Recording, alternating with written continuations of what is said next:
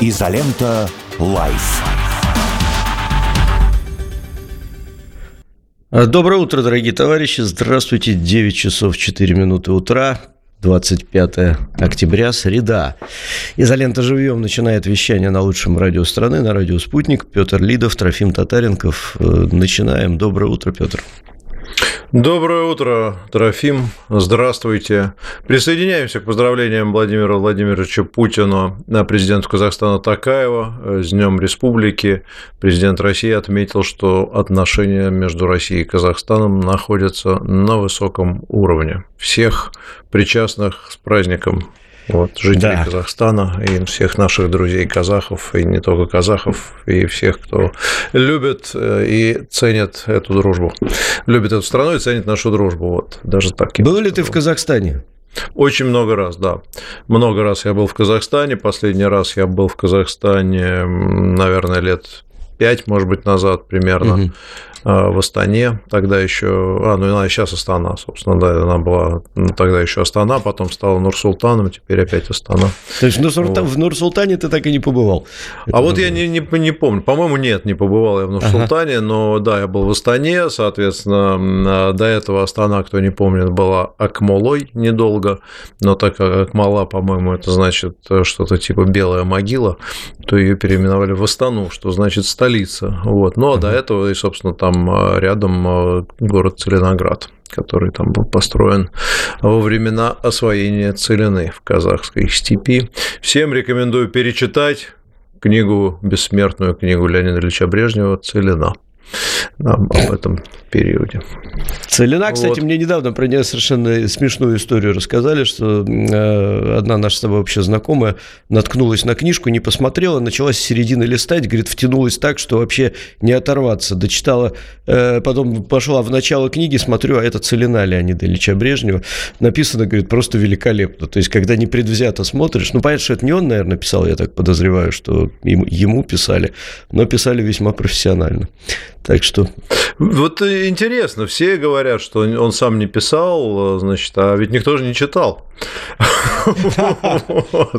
И а кто читал, тому понравилось. Ну, я могу предположить, э, а, мы помним, что было три книги, мы изучали в школе «Малую землю», «Целино» и «Возрождение». Вот я, естественно, ни одной из них не читал. По-моему, «Малую землю», может быть, как-то так еще немножко, потому что там про войну интересно было.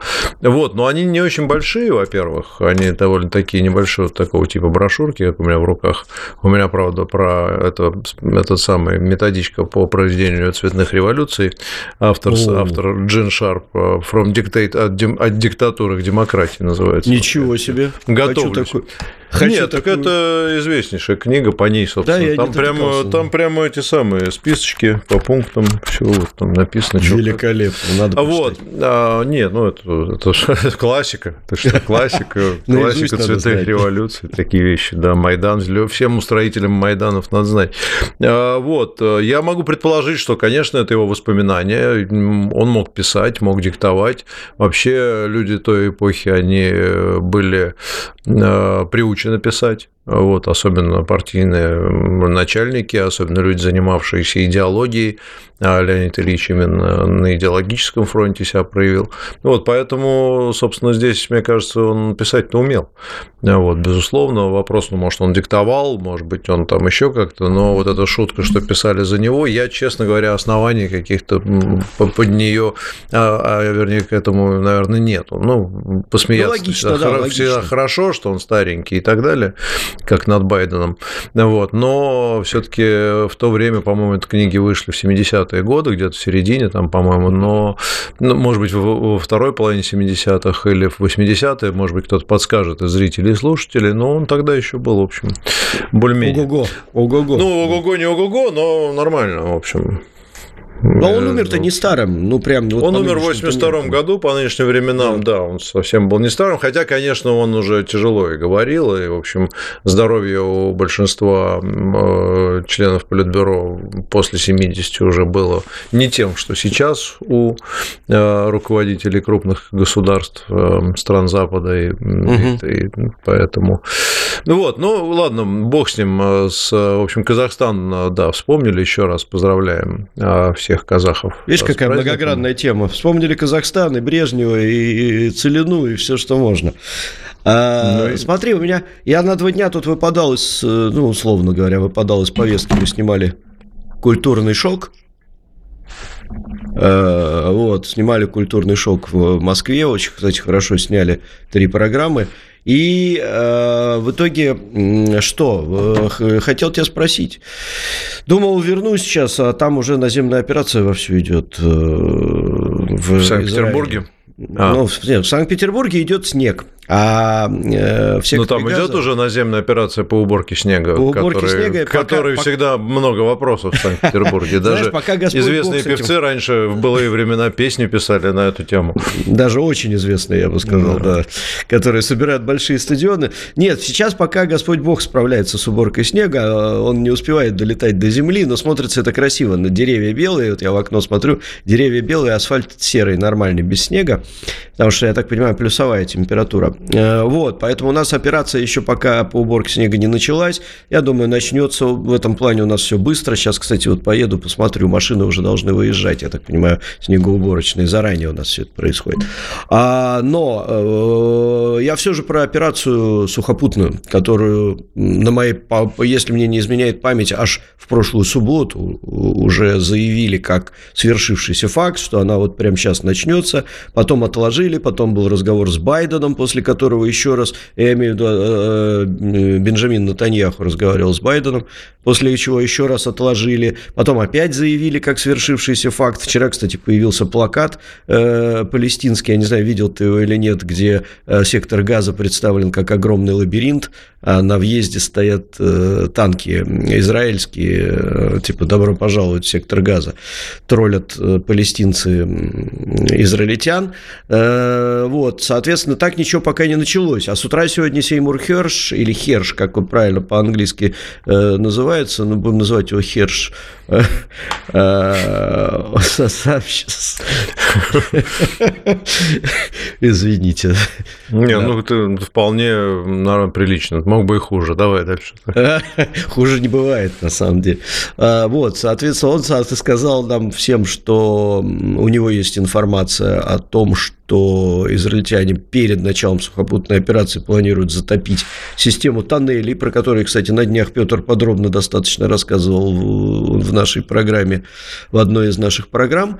Э, соответственно, только после этого они планируют начать сухопутную операцию. То есть э, тянут, я не знаю, у меня такое создается ощущение, что они тянут вот просто как могут, так и тянут из последних сил. Как ты думаешь, э, что, почему так? Почему они на лихом коне со своей самой мощной в регионе армией, как они заявляли миллион раз, э, не ломанулись э, в сектор газа, где 40 тысяч жалких хамасовцев? Ну, ты сам назвал 40 тысяч не жалких, конечно. Вот. Ну, я ну, в кавычках это говорю, понятное дело. Ситуация очень сложная у Израиля, и многие говорят, что ситуация, конечно, она у них, э, ну, это выбор между плохой, плохим и очень плохим сценарием. А, огромное количество сейчас военных экспертов, экспертов оценивают перспективы. Кстати, никто из военных экспертов не говорит, что операция невозможна, что значит, ее нельзя реализовать э, и решить задачи, которые Израиль хочет решить. Но э, понятно, что эта операция довольно тяжелая. Понятно, что огромное количество людей, мирных жителей и так далее. А здесь есть э, и потенциальные пиар-последствия очень плохие, потому что это будет еще большее количество жертв, уже жертв, которые гибнут не только в результате бомбежек, хотя вот сейчас э, Мария Захарова была в эфире до нас, э, и они обсуждали там вот эти жуткие совершенно цифры, которые э, приводит ЮНИСЕФ, что с момента начала бомбардировок газа погибло уже две с половиной тысячи детей только. Это вообще ужас, конечно, это в голове не укладывается. И это тоже накладывает на Израиль определенные, ну, скажем так, сложности.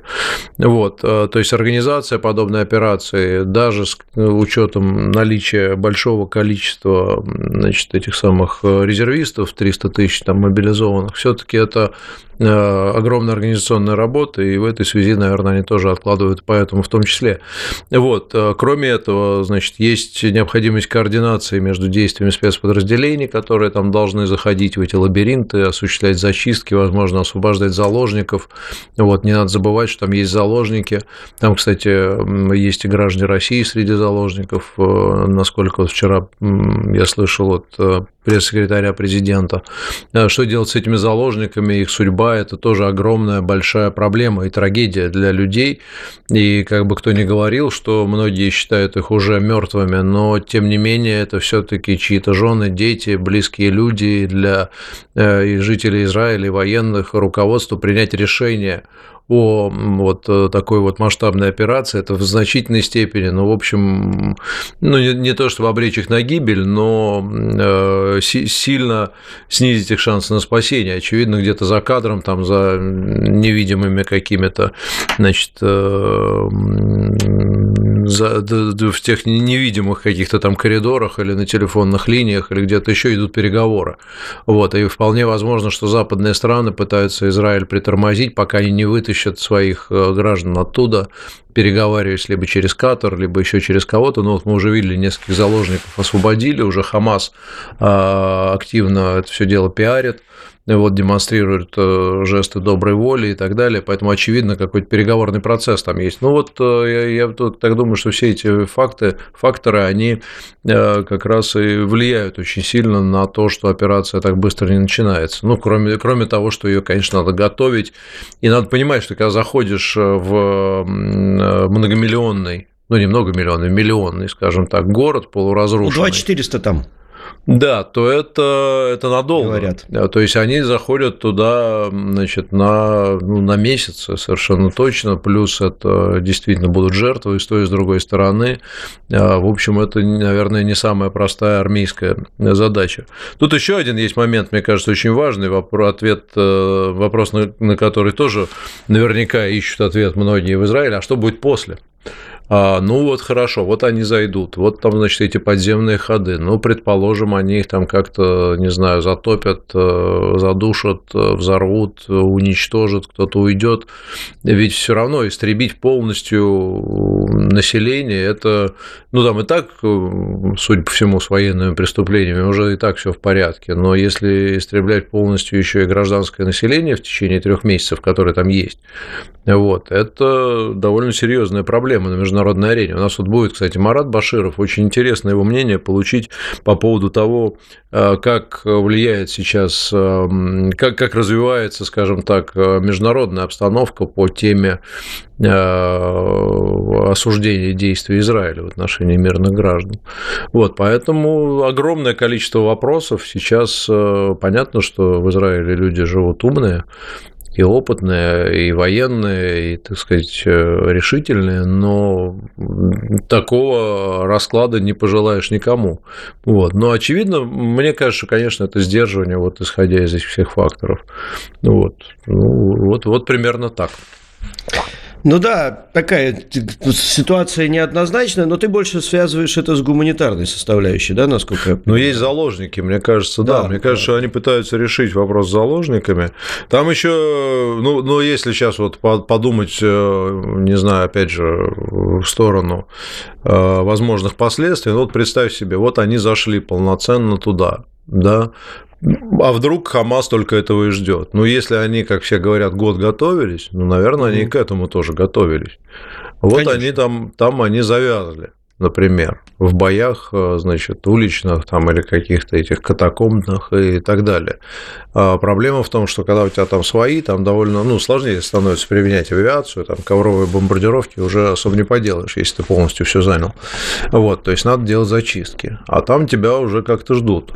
А на севере есть, э, значит, Хизбалла, которая, может быть, э, в какой-то момент тоже устанет, э, так сказать, сидеть спокойно. Ждать. И, э, да. да.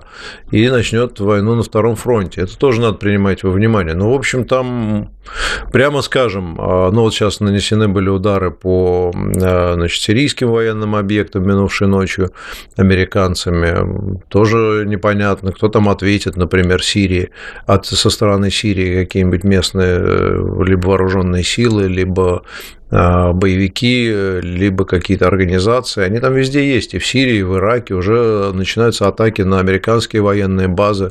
Вот пока без жертв. Вот это, кстати, но, отдельное вообще. Но да, раненых там уже раненые уже есть, используются беспилотники и так далее. Просто если вот это все заполыхает, сейчас это пока вот ну более-менее в одной точке, но если это заполыхает вот по всем окрестным регионам, а, Тут надо будет вызвать, конечно, специалиста по Ближнему Востоку, чтобы он хотя бы перечислил все группировки, которые там будут э, в этом принимать участие, то вот просто взять и по какому-нибудь свистку это все остановить не сможет никто, никакая организация, нет такой организации, которая может всем сказать, там, ша, например, и все мы перестали. Поэтому да вот даже опасность... дипломатических каналов, я думаю, таких ну, нет. Там, там просто могут, будут да. воевать не государства, а да. будут воевать, там, не знаю, полевые командиры, частные там еще какие-то военные да. компании. Ну, не то, что частные, нет, там как раз вот эти организации, там их много, перечислять не буду, чтобы просто не, ну, там, не разберешься, кто из них там признан террористической, а кто нет, поэтому вот, их много, много организаций, которые, мягко говоря, только и ждут, там, значит, чтобы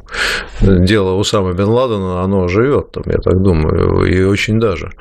Вот, поэтому вот примерно такие перспективы все рассматривают, и, очевидно, но мое мнение, что, конечно, у Израиля нет вариантов, им надо будет это делать, потому что если они не будут, я так вот представляю просто, вот будут, будь я, не знаю, там в Израиле, как гражданин, как, значит, мобилизована сейчас страна, объявлена война, и вдруг они скажут, не, мы передумали, ничего делать не будем. Но это будет воспринято просто как э, поражение Израиля, если они не будут это делать, причем поражение э, за счет терроризма, чего допускать, конечно, Израиль тоже не может, потому что если на тебя осуществлена террористическая атака, а это самая масштабная террористическая атака на Израиль, наверное, в новейшей истории этого государства, а, ну, как они говорят, после Холокоста, то ну, не, не, не покарать за это тоже нельзя. Э, поэтому, то есть тогда получится, что вот таким террористическим методом можно победить Израиль. Тогда, значит, все э, наточат свои ружья, там террористы всех мастей или что-нибудь там точат, и опять же начнут нападать на Израиль. Этого они тоже допускать не захотят, ни Израиль, ни США. Поэтому я думаю, что операция будет.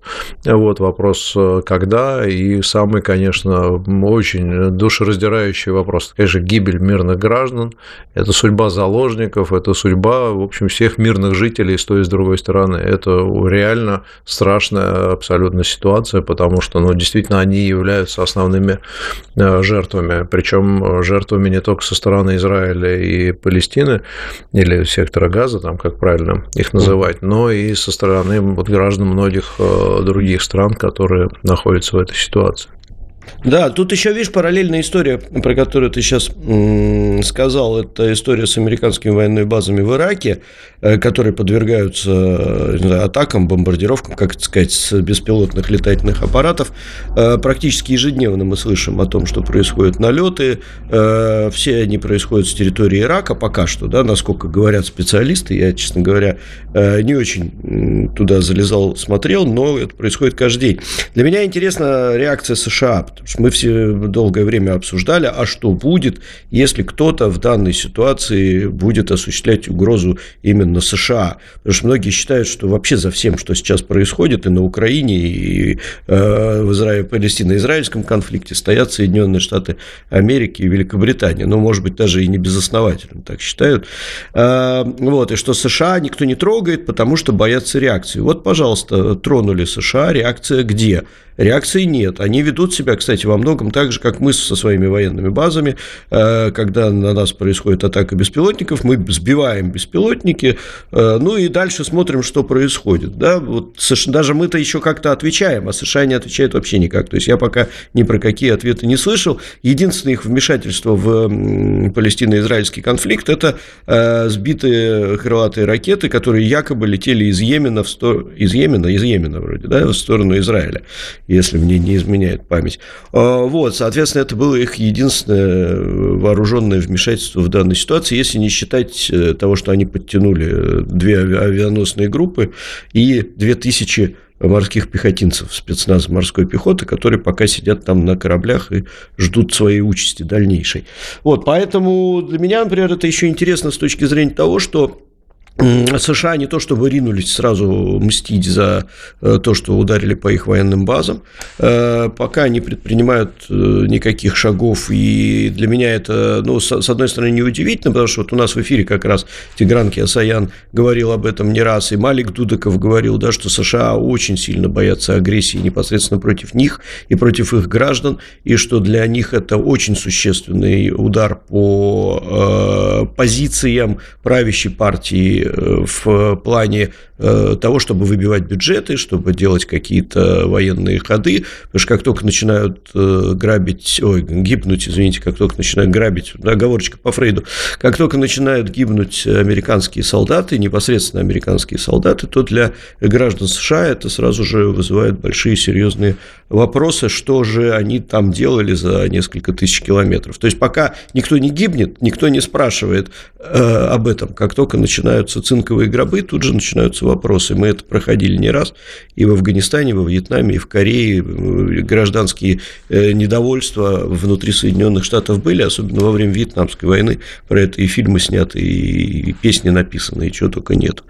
Вот, поэтому, да, поэтому сейчас э, очень интересно смотреть на позицию США и на то, насколько будут увеличиваться э, и становиться более серьезными атаки на их военные базы в данной ситуации, потому что для нас, на самом деле, ну, как как, бы цинично это ни звучало, но для нас это определенный пример э, и определенный знак, потому что сейчас идут опять возобновились разговоры по э, Жешеву, да, как основному узлу поставки оружия на Украину, где собираются все натовские запасы, и это база, база НАТО там находится, и вот, соответственно, вопрос, а почему мы туда не бьем, когда арабы туда бьют? Ну, короче, вот эта пластинка, она опять по кругу э, Ну, НАТО, видишь, недолго осталось, тут вот Трамп заявил, заявил, что подтвердил, что он распустит НАТО после избрания президентом себя. Только ну, что, правильно. Ну, не только что сегодня, вот ночью, пока мы спали, он об этом заявил, так что НАТО да, осталось недолго без Годик другой, да? Без финансового, да. Ну, правда, одно дело говорить, другое дело распустить. Это но... правда. Но ну, тут еще он менее. сказал, что мы ракету какую-то очень быструю у Обамы сперли, э, чертежи, и быстренько ее создали. Я так понимаю, он имеет в виду, наверное, наш кинжал. Ну, э, Хотя, и, назвал Орбана президентом Турции еще. Ну, там много у него э, интересного. Но это он про будущее, на самом деле, мне кажется. Ну, наверняка. Предвидит, может. То есть да. То есть Австро-Венгрия возродится и возьмет проливы все-таки. Но у него есть, наверное, секретные документы какие-то, в которые он заглядывает. Там, Видимо, да. Президент Турции. Ладно, из хороших новостей вчера была прикольная история по поводу, значит, вот этого вот э, корабля гонконгского, который, значит, якорь обронил, э, зацепив Балтик Коннектор. А вот э, из расследования финские власти исключили российский корабль, который раньше подозревали в том, что все-таки это Россия повредила газопровод. Но теперь, оказывается, не Россия, но вот теперь, как его у нас в некоторых новостных ресурсах назвали, гей-президент Латвии Ренкевичус, или Ренкевичус, не помню, как его зовут, который, значит, он же там угрожать начал, что мы сейчас тут заблокируем все, раз такое дело. Вот, теперь угу. непонятно, что он на Китай будет нападать, наверное, судно. Китай блокировать будет. Судно шло в Санкт-Петербург, но вот посмотрим, будут ли угрозы, будут ли угрозы. А, вот, ну, правда, может, команда была наша, не знаю, может быть, там флаг гонконгский, так сказать, но, судя по всему, якорная стоянка в неположенном месте, ну, посмотрим что там а, дальше будет. Может, но, якорь там... отлит был в Санкт-Петербурге где-нибудь на столе? Не исключено, но шел он из Балтийска, это Калининградская область, э, в Санкт-Петербург. Так что а, выполнял, так сказать, заказ российский, судя по всему, вот, а принадлежит э, корабль китайской судоходной компании и гордо реет на нем гонконгский флаг с цветочком. Вот. Новости на радио «Спутник». Ждем Марата Баширова. Сейчас вообще разберемся во всем.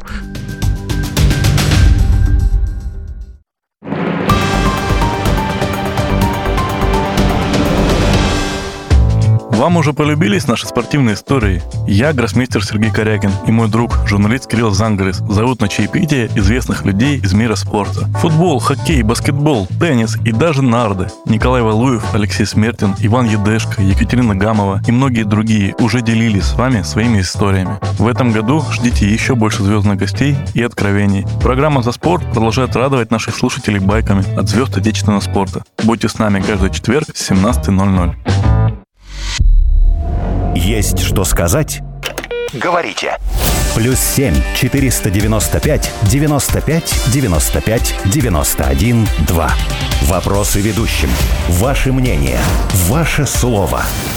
Нам важно это слышать. А еще пишите на WhatsApp. Плюс 7 968 766 33 11.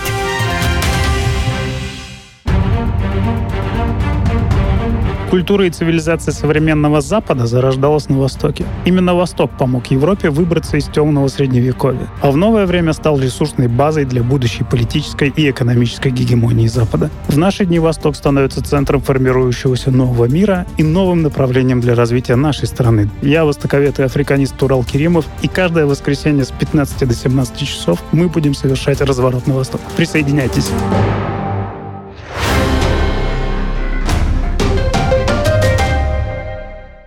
Телефон рекламной службы «Радио Спутник». Плюс семь четыре девять пять девятьсот пятьдесят шесть ноль шесть пять. Радио «Спутник». Новости студии Евгений Дубов. Здравствуйте. Мария Захарова назвала ужасающей гибель детей в секторе Газа. За последние две недели в анклаве каждые 10 минут умирал ребенок, заявил официальный представитель МИД РФ в эфире «Радио Спутник». Так она прокомментировала данные ЮНИСЕФ, который накануне сообщил о гибели почти двух с половиной тысяч детей в Газе с начала эскалации конфликта. Дипломат выразила недоумение, что такие вещи могут происходить происходить в 21 веке со всем накопленным человечеством опытом выхода из кризисов. Глава Федеральной таможенной службы заявил, что Россия переориентировалась на восток и юг. Руслан Давыдов отметил, что речь идет об Иране, Азербайджане и Узбекистане. По его словам, это перспективные коридоры для российской внешней торговли. Он отметил, что грузооборот по транспортно-логистическим коридорам в этих направлениях увеличился на 20-35%.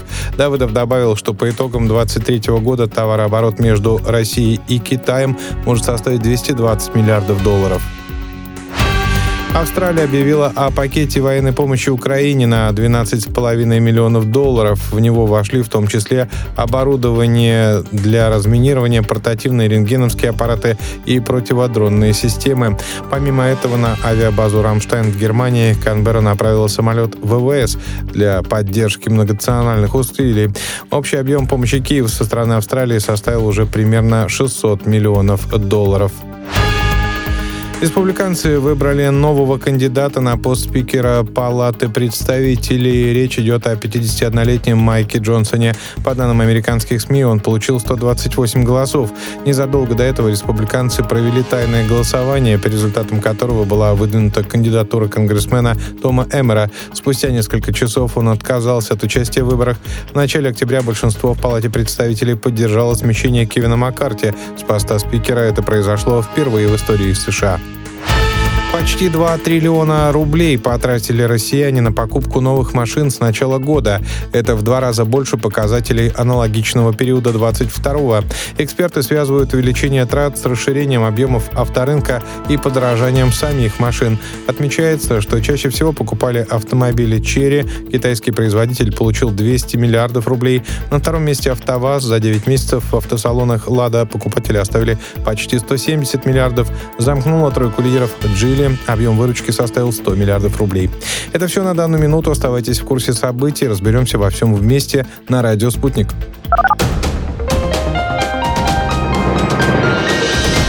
Следующий выпуск новостей через полчаса.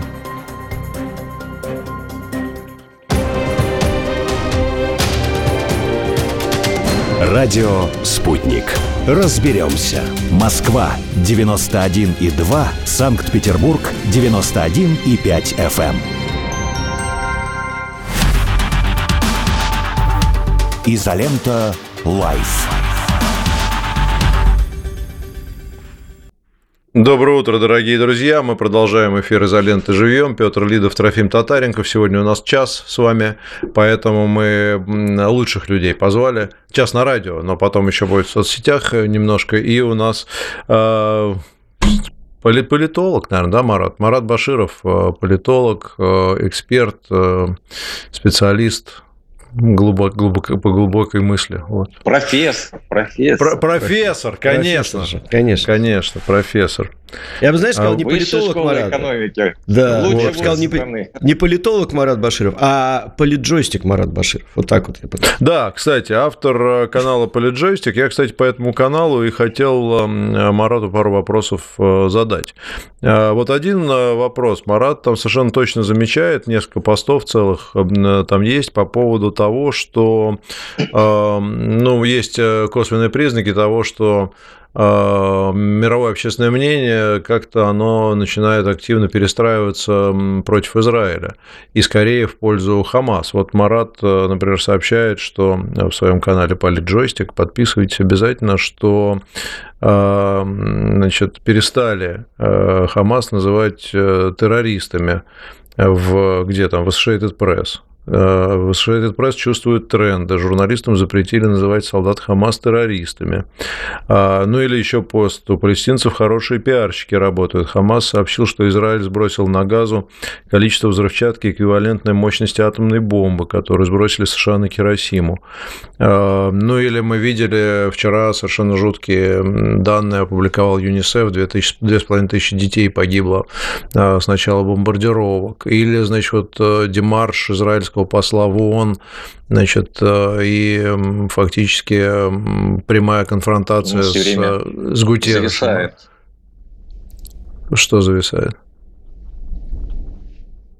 Что-то зависает. Нет, связь все время зависает. А, Я связь нормально? Да, все отлично. Мы тебя слышим, да.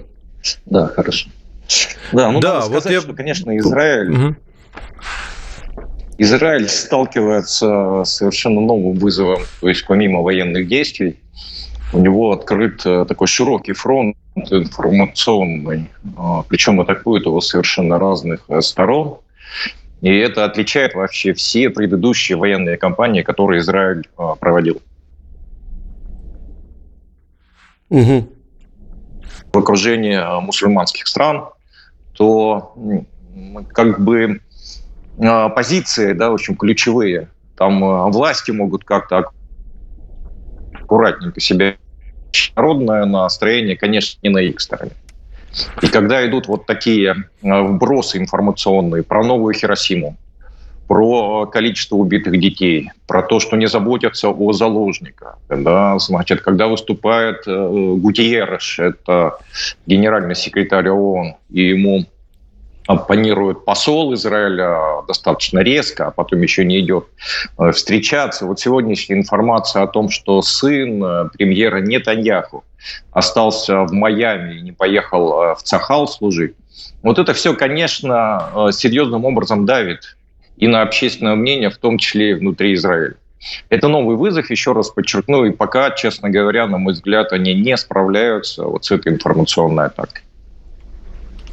А скажи, пожалуйста, да, а для чего? Вот у меня первый вопрос. Вот Хамас, да, организация, ну, у нас она, по-моему, не признана э, не террористической. Не признана, да, да. Не признана, то есть мы можем это не говорить. А Хамас, э, организация, у которой узкие э, какие-то определенные направленности в своей работе, они работают против Израиля, они работают по, ну, вероятно, да, одной из целей является создание, становление палестинской государственности, как цель атак на Израиль и так далее. Зачем им пиар? Скажи, пожалуйста.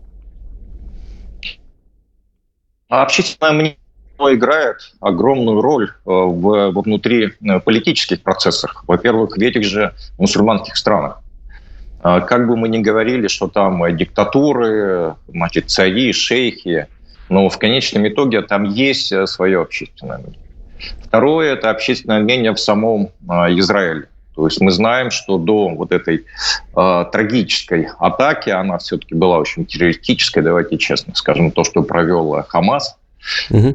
7 ноября, это Октября. Произошло на да, октября. Это произошло все на фоне очень серьезного элитного раскола в самом Израиле. И этот раскол, он на сегодняшний день не завершен. Они э, говорят о том, что мы будем делать после того, как разберемся с Хамасом, но ты, Трофим, абсолютно правильно сказал, это игра в долгую. То есть то, что они э, разрушат какую-то часть инфраструктуры Хамаса на территории Газы, этим все mm-hmm. не закончится. Потому что основные лидеры Хамаса, а это ведь не только военная организация, это политическая организация. То есть есть и боевое крыло, но есть и политические лидеры. Они сейчас живут в Катаре, и они живут в Сирии. А часть, а часть, кстати сказать, очень регулярно появляются и в Турции. А, поэтому вот эта история именно в самом секторе газа, э, значит, она не заканчивает эту борьбу. И вот э, информационная информационное сражение, оно ведется ведь не только Хамасом, оно ведется и другими мусульманскими организациями. То есть мы с вами видели, например, что были э, позавчера, по-моему, ракетные атаки по американским базам, сразу по трем. И там тоже выкладывали э, достаточно э, качественное видео, то есть люди, э, помимо того, что э, готовят боевые действия, они еще готовят сразу заранее вот такую медийную составляющую. Есть ли какой-то координат, э, координационный центр между этими группировками? Думаю, что нет. Но количество специалистов, которые на сюжетах и поисках ярких образов, да, как про Хиросиму, там уже достаточное количество. Они там сложились еще со времен, когда э, первыми эту практику использовать Я предлагаю, может быть, Марат, давай мы тебя по телефону наберем, а, будет лучше слышно, потому что прерывается постоянно и не очень Хорошо. комфортно для слушателей. Я просто боюсь, да, люди да, не, Спасибо, не сейчас очень... тогда у нас режиссер да, свяжется. Да, пере... Давайте попробуем по телефону набрать, тогда без картинки это сделаем. Но вообще, я продолжаю, продолжая мысль э, Марата, что Израиль столкнулся вот с этой всей проблемой. У Израиля, вот насколько я вижу, их подход сейчас, их официальных официальных лиц, э, посла, вот он в частности, лидеров, у них-то как раз сейчас очень четкая градация людей. Либо ты за нас, либо ты наш враг. То есть э, они, мне кажется, совершенно не рефлексируют по поводу вот этих всех там каких-то заявлений ЮНИСЕФ и так далее. То есть они на это отвечают, что то, что сделал Хамас, это террор, и они абсолютно правы, это зверские совершенно убийства, и в этом смысле они правы. Вот, и предлагают определиться. И действительно, вот весь э, караван э, лидеров западных стран, который туда прилетал, это как раз, э, ну, как бы вот их, их борьба, да, то есть они показывают, кто с нами, вот, а все остальные как бы против нас. Вот вчера или сегодня, сегодня было, вчера было большое мероприятие в Малайзии, значит, там, по-моему, 20 тысяч человек собралось на стадионе, там, на, ну, мусульманская страна, значит, они собрались там на митинг в поддержку Палестины. И после этого даже премьер-министр Малайзии сделал заявление, что ему стали поступать угрозы от представителей западных стран. Что это за представители, я не очень понял. Он там не указывает, но полиция, значит, заявила, что они усилят охрану и так далее. Вот э, вообще любопытно, что это за угрозы представителей западных стран. Это, может быть, тоже какие-то послы. А вот. Были ли это представители Израиля или еще кого-то, он, вот их не, он их не назвал. Но э, вот, вот, пожалуйста, пример э, того, зачем э, нужен пиар э, в таких вопросах, зачем нужна, нужна информационная поддержка, зачем все эти действительно заявления, зачем сравнение с Хиросимой и так далее. Это действительно склоняет на твою сторону не только мусульманскую общественность в разных странах, но и, как мы видим, государственных деятелей в том числе. Вот. А Малайзия, ну, в Азии, скажем так, страна, мягко говоря, не последняя. То есть это большая, большая и экономически очень развитая страна и э, один из лидеров исламского мира ну, вот в, в юго-восточно-азиатском варианте его. Так что здесь, конечно, э, нету, ну, я не думаю, что Израиль вообще в, положении сейчас каким-то образом ну, вот пытаться значит, загладить вот эти все э, конфликты, опять же, исходя из их а, ситуации, исходя из того, что они сумели пережить, у них просто нет возможности, мне кажется, как-то вести себя по-другому, и они не хотят, и, и да. собственно, а что они должны. Марат на связи вроде бы с нами, да, Марат, слышно нас? Да, я вернулся. Да, так, так, так получше. А, да, хорошо. Мы где-то прервали тебя по поводу разговора игры в долгую, по-моему, да, вот на этой теме. Да, про игру в долгую мы начали говорить. И ты говорил о том, что э, цели, цели какие у Хамас в данной ситуации при игре в долгую? А, цель основная Хамас, э, конечно, это первое оформление э, палестинского государства в тех рамках, в тех границах, которые были до 1967 года. Это, кстати, неприемлемо абсолютно для израильтян, потому что они эти земли уже заселили своими э, деревнями. А, и э, вторая цель э, Хамас – это, знаете, создание такой широкой э, коалиции мусульманских организаций, которые э, будут действовать как такие прокси-войска. То, что сейчас делает Хезбалла. Это, знаете, такая, в общем, тактика тысячи порезов. То есть нет армии угу. э, регулярно, которая бы вышла на прямой бой. Э, Цахал, э, Цахал это армия Израиля.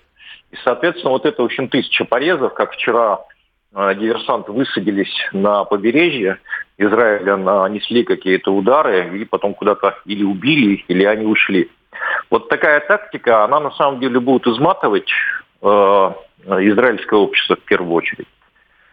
А опасность для Израиля, видите, в чем? Это достаточно маленькая территория, там проживает чуть больше 9 миллионов человек, но там очень, очень серьезная промышленность, там очень серьезная экономика.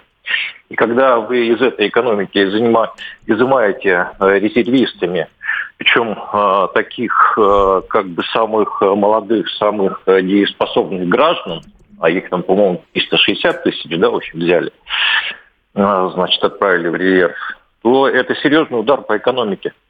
То есть если это будет долго а, продолжаться, то вот это экономическое могущество Израиля, оно будет снижаться. То есть бизнес будет перебираться из этого государства куда-то в более а, безопасной юрисдикции. Угу. То есть это еще, еще и экономическая атака.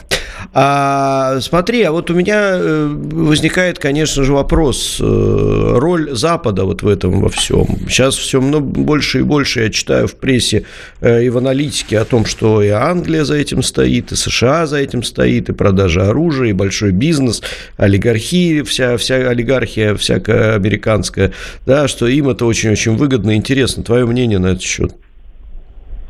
Знаете, идет же такой процесс э, создания многополярного мира, мы уже не раз об этом говорили. Да. Соответственно, все это накладывается на вот эту огромную денежную массу, которую Соединенные Штаты напечатали, из-за чего у них вот эти шатдауны возникают. Им все тяжелее обслуживать вот эти напечатанные деньги. Соответственно, э, выход вот из-под этого э, нависшего, в общем, козырька – это или банкротство – США, но это невыгодно элитам Соединенных Штатов. Или получение какого-то э, ресурса, который как бы начинает обеспечивать вот эти напечатанные деньги. То есть раньше это было золото до Бреттон-Вудской системы. В 1944 году ее, кстати сказать, ввели. И мы ее, кстати, угу. писали.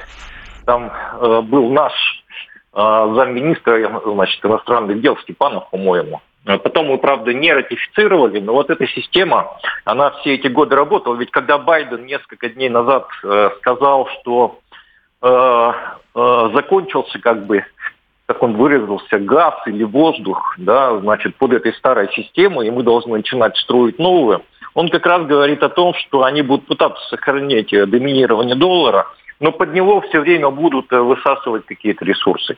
Вот это высасывание, оно происходило из Европы, а сейчас оно начинается из Израиля. А, почему я говорю, что бизнес будет перебираться, и, очевидно, Штаты будут пытаться наиболее доходные, наиболее перспективные компании переманивать э, к себе. Угу. А, и естественный вопрос, э, который часто слышу, а мы-то что здесь в этой ситуации? И с военной точки зрения, с политической, и с бизнесовой. Э, роль, не то чтобы роль России. Да, нам это плохо, хорошо, нейтрально. Что мы должны делать, по твоему мнению? А, ну, видите, э, когда меня спрашивают, ты же Израиль или за Палестину, я говорю, что я за мир, за равенство, и э, чтобы были законы международные. Вот с этой точки зрения, конечно, наше заявление о том, что нужно восстановить э, государство Палестину в, на основе тех решений, которые были приняты ООН, это наша первая цель. А бонусом, ну, конечно, мы с вами видим, что э, резко упала помощь э, военной Украине. То есть вот графики, которые сейчас э, печатаются, там день к дню, да, на 93% упало. Если они не будут получать э, поставки в тех же объемах, плюс еще с опережающим, да, то есть за, за прошлый период, у них запасов, в общем-то, остается на 3-4 месяца. То, что некоторые украинские аналитики сейчас заявляют относительно Авдеевки, других территорий, но они понимают, что э, поддерживать баланс сил можно только за счет того, что будут поставки с Запада. А они сейчас резко сокращаются. Угу. И я еще по одной теме хотел просить прокомментировать. Мы вот сегодня поздравляем а, наших э, друзей казахов с Днем Республики. Президент Путин поздравил Такаева еще раз присоединяемся. Вчера была новость, вечером уже вышла, э, и многие возмущены. Э, ну, СМИ так ее подают, я уж не знаю, вот хочется понять. Э, в Казахстане начал работу Центр миротворческих операций НАТО, где будут готовить, значит, казахских военнослужащих.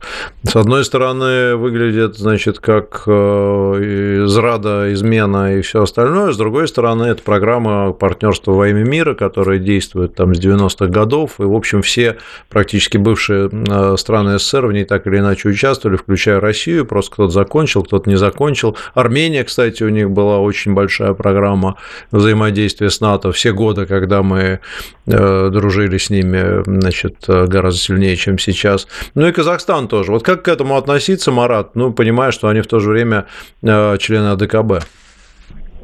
А, вы знаете, это, конечно, операция прикрытия в первую очередь. Соединенные Штаты видят, что вот этот новый транспортный э, коридор, который э, называется проектом э, китайским «Один пояс, один путь», он э, включает в себя в том числе и территорию э, Казахстана.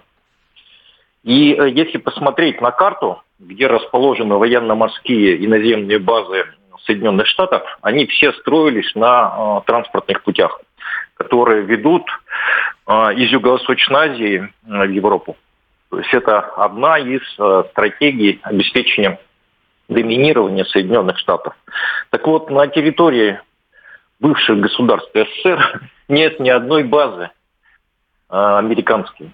Соответственно, они пытаются создать какие-то прокси-точки, э, куда бы можно было направить военных инструкторов и э, приглядывать, что называется, за этими процессами изнутри. Казахстан отказаться не может. У него огромные инвестиции из Соединенных Штатов.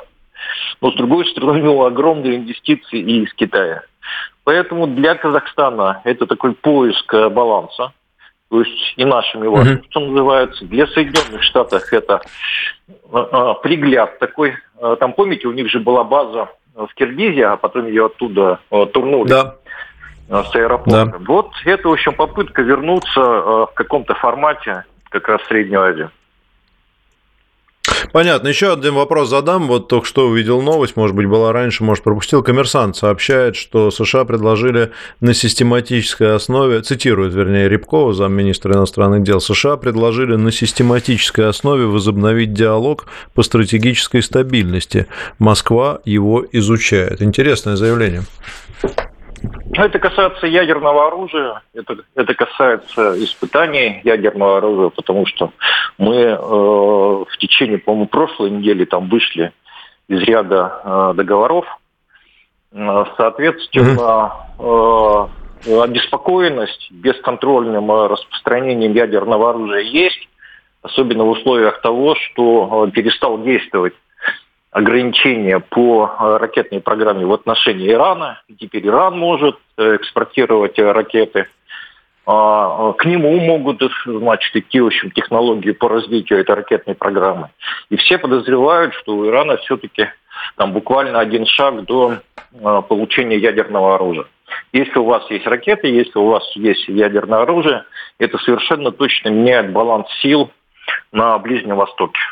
Я думаю, что в конечном итоге вот те заявления Саудовской Аравии, которые прозвучали три недели назад, о том, что если у Ирана появится ядерное оружие, у Саудовской Аравии тоже оно появится, это как раз вот есть э, как бы отражение этих, этих обеспокоенностей.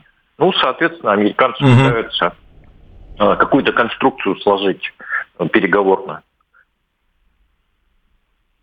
ну, зря я сказал про коммерсант, потому что, конечно, РИА Новости все это сообщали раньше, чем коммерсант. А, смотрю туда, источник а, наш. Рябков еще сказал, вчера была, по-моему, история, что значит, Госдеп США сообщил о том, что они выдвинули какие-то серьезные предложения по обмену заключенными, имеется в виду Пол Уиллан. Вот, но Рябков сказал, что не фиксируя, МИД России не фиксировал по своим каналам никаких дополнительных идей от США по обмену заключенными РИА Новости сообщают. Можешь это как-то тоже прокомментировать? То есть ощущение такое, что Соединенные Штаты как начинают э, искать, может быть, я ошибаюсь, может быть, это обычная рутинная работа, но искать какие-то точки взаимодействия. Если речь идет о системности, сейчас-то вообще никакого диалога нет ни по каким направлениям, насколько я понимаю. Может быть, это какой-то хороший знак, что пришло время что-нибудь урегулировать? Вы знаете, контакты есть э, между нашими правительствами. Просто они касаются э, тех тем, э, которые не очень часто освещают. Это кибербезопасность, это борьба с терроризмом. То есть mm-hmm. в основном, конечно, вот это точки приложения. Но в современном дипломатическом мире, вы знаете, пиар чаще бежит впереди вот этих тех специальных депеш. Э, мы это с вами видели неоднократно. Я думаю, что в конечном итоге оформленное заявление, там сегодня-завтра а посол Соединенных Штатов в России, она в МИД передаст. Но uh-huh, с uh-huh. есть интересная история. Байдену нужны какие-то хорошие новости. У него пока все время одни провалы. То с Украиной, то с Израилем, то с шатдауном. Ему нужно хоть что-то вытащить и показать американским избирателям, что он такой крепкий, серьезный парень. Поэтому сюжет с Уилланом – это чисто пиаровская история пока. Хорошо, последний вопрос, минута есть еще. Трамп э, тут, значит, порадовал всех, опять же, узнал я из канала Политджойстик об этом, подписывайтесь, кто еще не подписался, о том, что он распустит НАТО в случае избрания себя президентом. Что, болеем за Трампа или лукавит старик? Думаю, что лукавит, конечно. Трамп э, хочет заставить э, другие страны больше вносить вот. в бюджет НАТО. И когда он э, говорит о том, что распущу НАТО, это он так немножко европейцев э, поджимает. Он ведь во время своего президентства говорил, что, ребят, вы мало э, денег тратите на НАТО. А эта игра такая, знаете, в сторону американского ВПК. Поэтому это такое беспроигрышное заявление. НАТО не распустят, но, очевидно, заставит европейцев раскошелиться. Но уже не просто на Украину, да, а именно на американский ВПК. Понятно. Ну и вот э, читаю Рия Кремлин Пол, тоже телеграм-канал прекрасный с инсайдерской информацией из Кремля. А, автомобили кортежа Путина меняют э, летнюю резину на зимнюю, правда, без очереди в шиномонтаж. А, Марат... У Ашота? Я ну, я уже поменял, так что пускай меняют спокойно.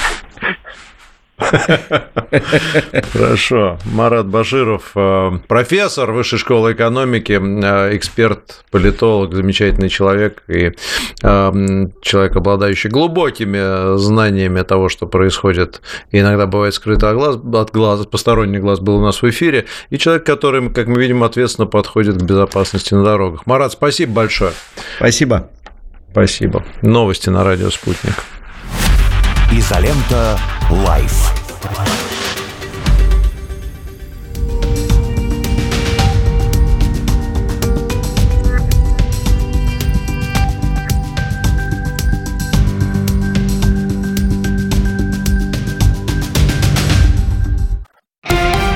Радио «Спутник». Новости. Студии Евгений Дубов. Здравствуйте. Мария Захарова назвала ужасающей гибель детей в секторе Газа. За последние две недели в анклаве каждые 10 минут умирал ребенок, заявил официальный представитель МИД РФ в эфире «Радио Спутник». Так она прокомментировала данные ЮНИСЕФ, который накануне сообщил о гибели почти двух с половиной тысяч детей в Газе с начала эскалации конфликта. Дипломат выразила недоумение, что такие вещи могут происходить происходить в 21 веке со всем накопленным человечеством опытом выхода из кризисов. Глава Федеральной таможенной службы заявил, что Россия переориентировалась на восток и юг. Руслан Давыдов отметил, что речь идет об Иране, Азербайджане и Узбекистане. По его словам, это перспективные коридоры для российской внешней торговли. Он отметил, что грузооборот по транспортно-логистическим коридорам в этих направлениях увеличился на 20-35%. Давыдов добавил, что по итогам 2023 года товарооборот между Россией и Китаем может составить 220 миллиардов долларов. Австралия объявила о пакете военной помощи Украине на 12,5 миллионов долларов. В него вошли в том числе оборудование для разминирования, портативные рентгеновские аппараты и противодронные системы. Помимо этого, на авиабазу «Рамштайн» в Германии Канберра направила самолет ВВС для поддержки многонациональных усилий. Общий объем помощи Киеву со стороны Австралии составил уже примерно 600 миллионов долларов. Республиканцы выбрали нового кандидата на пост спикера Палаты представителей. Речь идет о 51-летнем Майке Джонсоне. По данным американских СМИ, он получил 128 голосов. Незадолго до этого республиканцы провели тайное голосование, по результатам которого была выдвинута кандидатура конгрессмена Тома Эмера. Спустя несколько часов он отказался от участия в выборах. В начале октября большинство в Палате представителей поддержало смещение Кевина Маккарти с поста спикера. Это произошло впервые в истории США.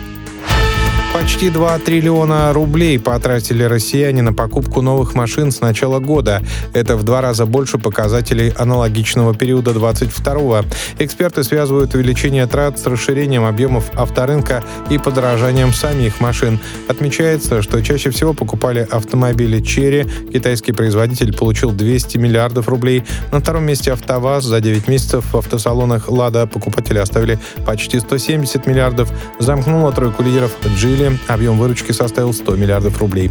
Это все на данную минуту. Оставайтесь в курсе событий. Разберемся во всем вместе на радио «Спутник».